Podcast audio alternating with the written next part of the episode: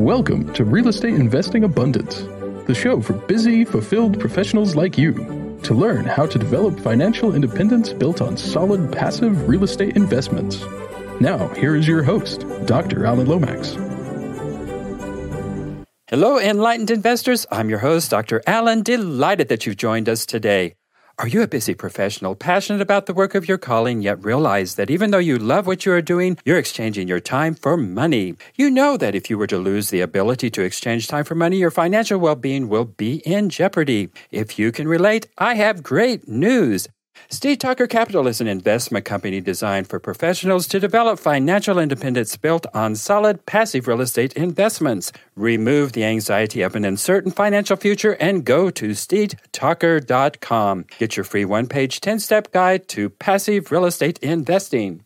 Enlightened investors, delighted to be back with you again today. As multifamily real estate investors, we do not have to be slumlords. Through his lived experience, today's guest demonstrates how we can actually do well and do good with real estate investing. Atticus LeBlanc is the founder and CEO of PadSplit, a mission driven company that helps solve the affordable housing crisis one room at a time. Through its innovative shared housing model, PadSplit aligns incentives between cities, nonprofits, and property owners to spur cost effective housing creation without public subsidy, all while providing safe and affordable housing for working class individuals. Atticus, before we discuss how we can do well and do good at the same time, share a memorable experience from your formative years that helped you to be the person you are today. Sure. Well, thank you, Alan, and really appreciate the opportunity. As I think about my formative years, the period of time that I immediately go to is when I started my entrepreneurial career. And I think for anyone who's engaged in that type of venture, they can understand the early years of those struggle. But there was one time in particular where I feel like I had invested just about everything I had into the first couple of homes and spent just about what I thought was my last dime and really needed to pass one particular inspection and just absolutely got run over the coals, run through the wringer, and it failed miserably. I knew that I had essentially no backup to rely on at that point. And when the inspector left, I remember just collapsing on the carpet of one of the rooms of that house and thinking, what the heck am I going to do? And how can I possibly get through this? Even though, from a logical perspective, the decision to make those investments has been as strong as any I ever had. It didn't take away from just the sheer emotional pain and the amount of risk that I'd put into it. And at the end of the day, it was really just a question as I was laying there on the carpet to say, Hey, am I going to get back up and start walking again? Or just say that's the end of it. I really just decided to keep on going. And that was about as formative a memory as I ever remember having. Sounds pretty traumatic. Obviously, you made it through. And hopefully we'll have a little time to investigate how you did that. But before we go into that, give us an overview of PadSplit, how it works, how it functions. So we're a marketplace, which means that we sit in between investors or hosts and landlords on one side and then the residents on the other. And ultimately, what we try to do is build trust in those housing solutions so that owners can come to understand how through our model we can make housing both more profitable for them as well as more affordable for the residents. What that really means is we have to do three things that owners usually cannot do or unwilling to do. Number one, it means that we are providing lead generation and screening folks to move into rooms and set up individual contracts for each one of those people and do that as quickly as possible in a way that is much, much faster than those owners could do on their own. The second thing is managing the payments and collections flow. One of the ways that we take really low income individuals and derive a very high collections rate is through an all inclusive weekly payment or customized billing schedule that matches their paydays from their jobs. But that also adds a lot of complexity. And it means that if you have six people sharing a home, for instance, we're going to be collecting and tracking, call it 25 plus payments per month when most owners really just only want one. And then the last piece is again about building trust and accountability, where we have a rating system where residents can rate and review each other, give call outs and shout outs. There's a lot of communication systems built on the back end and the technology. And of course, we're tracking how responsive owners are to things like maintenance work orders and those types of issues as they arise to ensure that there's quality control at all levels. But that's in a nutshell what we do. Well, that is amazing that you can keep track of all that. And I'm sure there's a lot of technologies involved in that. But one of the main difference between you and a typical property manager is the fact that you have multiple tenants within most of your residents, if not all of your residents, which adds a huge level of complexity in so many different ways, not just in the aspect of billing, which you already mentioned, but just the aspect of having multiple people who are unrelated, essentially, sharing a dwelling. So you probably have a lot of relationship issues to deal with, I would suspect. How do you deal with all of that? It's totally a fair point. As we go back to just the philosophy behind everything that we do, is you try to align incentives first and foremost. And ultimately, that's what we've done through the marketplace in balancing the needs of existing owners with members and, and with members as well. And the main things are trying to screen and encourage folks to just be kind, independent, respectful adults. We have a call center 24 7 that's available for conflict resolution, but also just setting up the rails, if you will, to ensure that folks are incentivized by the right types of behaviors and disincentivized by the wrong types of behaviors. We have what's called the three keys policy, which works effectively like three strikes. And those are all based on behaviors. And that's more of the stick approach than the carrot in this particular instance, but is pretty effective. And if people know that a PadSplit room on average will cost 42% of the average studio or one bedroom apartment in their given area, they're very motivated to try to keep that space. And if they lose all three of their keys, then they know that they're no longer going to have that option and they won't be able to regain membership into the community. And so that alone is a pretty powerful motivator to be able to track and monitor behavior and really incentivize people to be respectful adults. A couple of the other things are just, as you mentioned, some of the technology, building in a chores tracker so that folks will know who's responsible for different tasks inside the home, like taking out the trash or cleaning the kitchen counters at various times. We also have set rules for just underlying basic things like keeping the kitchen sink clean and putting the toilet seat down and those types of things that as you build into habits tend to be really effective and by and large lead to much more functional operation inside a group of complete strangers. Yeah, a huge task, a huge undertaking, I would suspect. I noticed that you call them members rather than tenants, and I'm sure there was a considerable amount of thought that went behind that phraseology.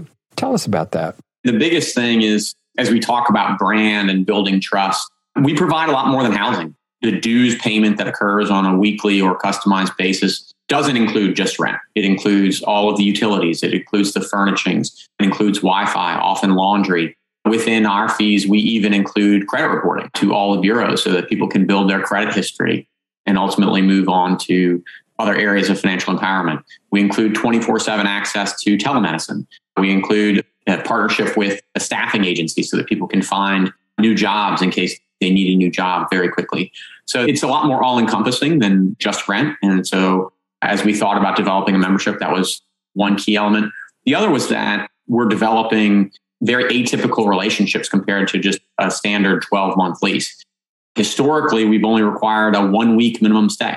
We've shifted a little bit and in April started requiring a one month minimum stay, but still hardly long term by any stretch of the imagination.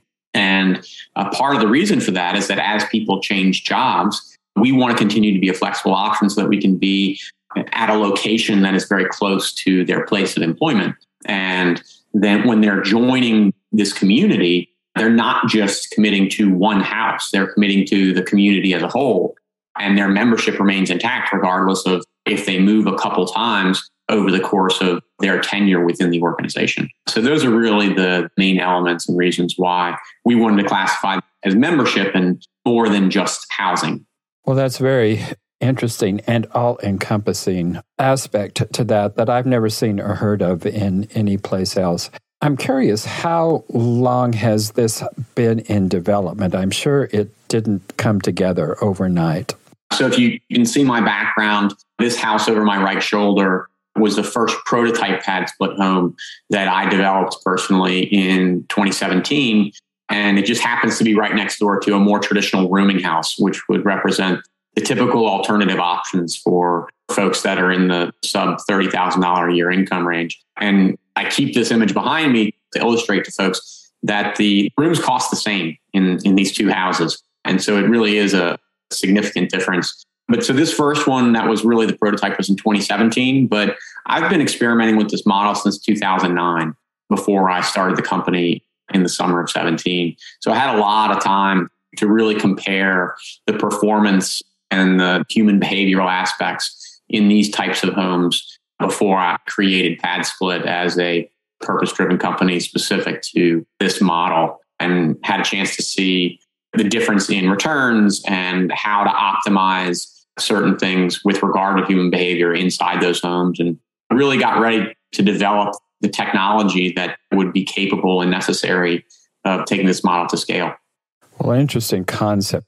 You said that you have 24 7 telehealth. What is that? How does that work?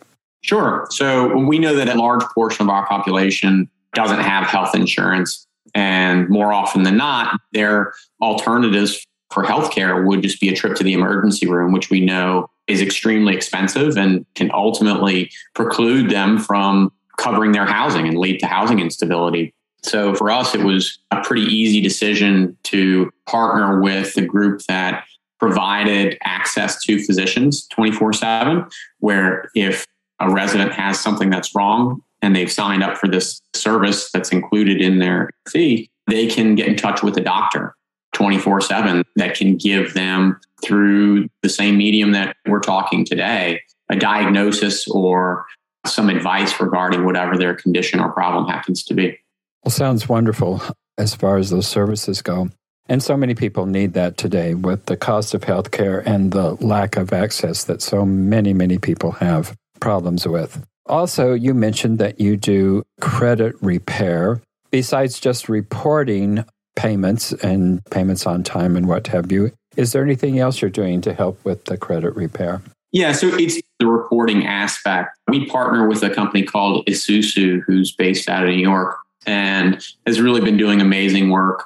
But where each one of our payments that occur weekly or on that customized billing schedule gets reported to the bureaus. And because of the consistency and frequency of those payments, they tend to have a pretty significant impact on those credit scores. And we know, for instance, today that 88% of our members during their stay with us improve their scores, an average of 40 points. So that can really be a significant difference in the difference between whether or not they qualify for a loan or moving into that next apartment or not. And so it's been extremely impactful for our members. And we know a couple folks who have leveraged that tool to be able to go on to purchase homes.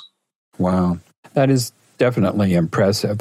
But it's not also impressive just on the member side of what you're doing, but you also have advantages for the homeowner. In fact, tell us about the payment schemes and how it is that this differs from the traditional multifamily or single family rental. Yeah, the biggest thing for us is that we're taking advantage of wasted or underutilized spaces, regardless of whether you're in a single family or a multifamily setting. And so there are two ways to think about it. The first is if I were to ask you or anyone else that's an investor, how much do you get paid for the formal dining room in the apartment or in the home that you rent? And the answer inevitably is zero. But at the same time, we know that we have a huge housing shortage for more affordable housing and for the members of our workforce who don't make nearly enough to qualify to rent the entire apartment or the entire home. So, from our standpoint, you can take that formal dining room, which today is generating zero dollars of revenue, and make it produce $500 a month in net revenue. And that math is pretty easy to do. The other aspect is as you think about just the way that real estate is traditionally priced, the first bedroom in any house or apartment is priced at market rate, 100% of market rate but there are diminishing returns from there. So each additional bedroom doesn't add the same amount as that first bedroom. For instance, a six bedroom house really doesn't rent for much more at all than, say, a three or four bedroom house in most cases. And for us, what it allows us to do and the opportunity that's created is to say, okay, well, we can take that first bedroom and bill it at maybe 67% or so of what the market rate would have ordinarily been for a one bedroom in that area. But then the second bedroom is worth exactly the same. The third bedroom is worth exactly the same ad infinitum. And each of those additional bedrooms adds that incremental market value so that you hit this tipping point where in multifamily, usually it occurs just anything over two bedrooms. And in single family, it's usually about four bedrooms where you're better off renting by the room than you are renting the whole of that apartment or house. Very interesting concept. So, yields are considerably better for the homeowners than what they typically would be if they were just renting a single unit rather than splitting it up. And of course, most investors are not going to want to do that because of the increased workload, which is significant. But you have devised a way that reduces that workload considerably. But I would expect that there are still headaches that owners have to deal with that they wouldn't necessarily have to with a single unit. So, what are some of those headaches that owners need to be aware of? There's always a balance between profit and operations capacity or profit and risk. And for us, as you look at the trailing 12 month historicals, we've been consistently been able to more than double the net operating income or the profitability for all of our owners, even across a portfolio of the good, the bad, and the ugly type of performers. So it's still significant. I mean, anytime you can tell an owner that there's a solid chance that they're going to more than double or potentially even triple their expected revenue, they expect a little more work. For us, that means two things. One of the ways that we align incentives with those residents is we want utilities included in that number. So that's one added element of risk, which usually after the first year of operations or even just after the first couple of months, owners have a pretty good idea of, okay, this is what my expected expenditure should be on those utilities. The second thing is for just a common area cleaning, kind of a deep clean, which we really ask owners to do once a month for the kitchens, the common bathrooms, and dining areas and such.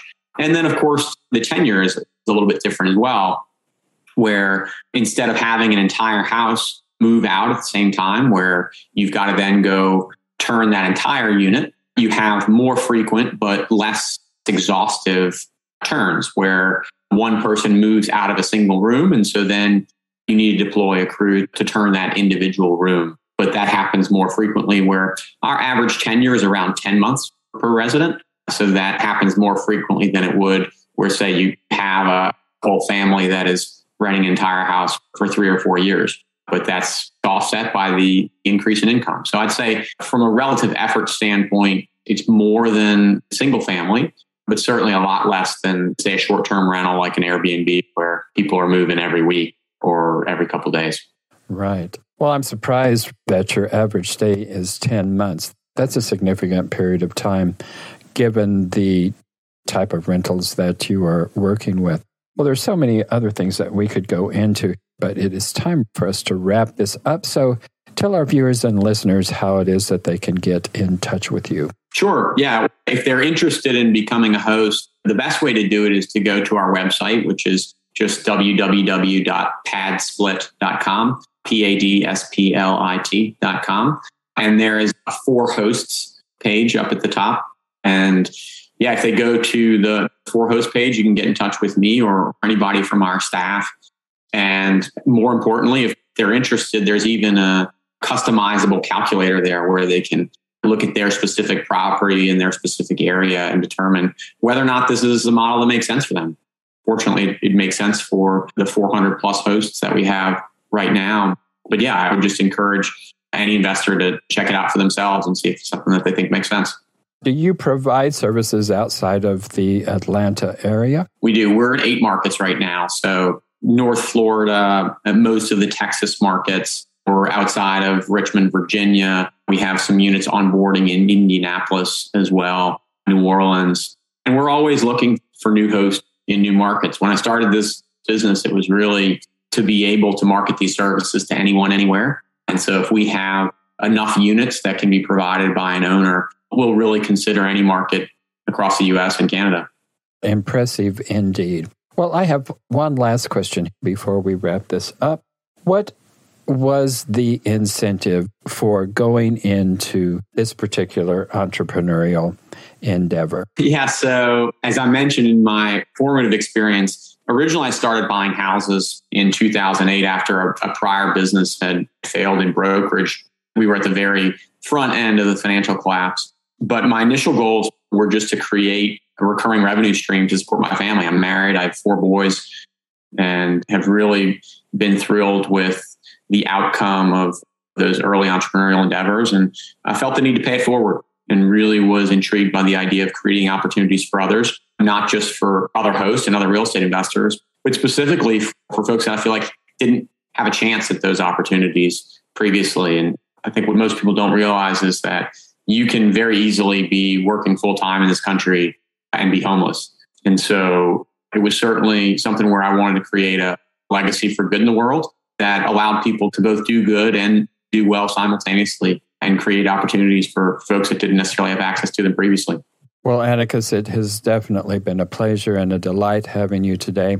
And I just applaud you and what you're doing. We need more people who have a social conscience like you have. Thank you so much for being on the show. Thank you, Alan. Really appreciate the opportunity. Thank you for tuning in to Real Estate Investing Abundance, brought to you by Steed Talker Capital a company working for passionate professionals like you to develop financial independence built on solid, passive real estate investments. As part of our effort to make the world a better place, Steed Talker Capital contributes to activities and organizations committed to better understand the equine. These endeavors attempt to enhance the human treatment of horses worldwide. Steed Talker Capital, working for a world where all creatures, great and small, flourish abundantly. For resources to develop your financial independence, connect with us at steedtalker.com.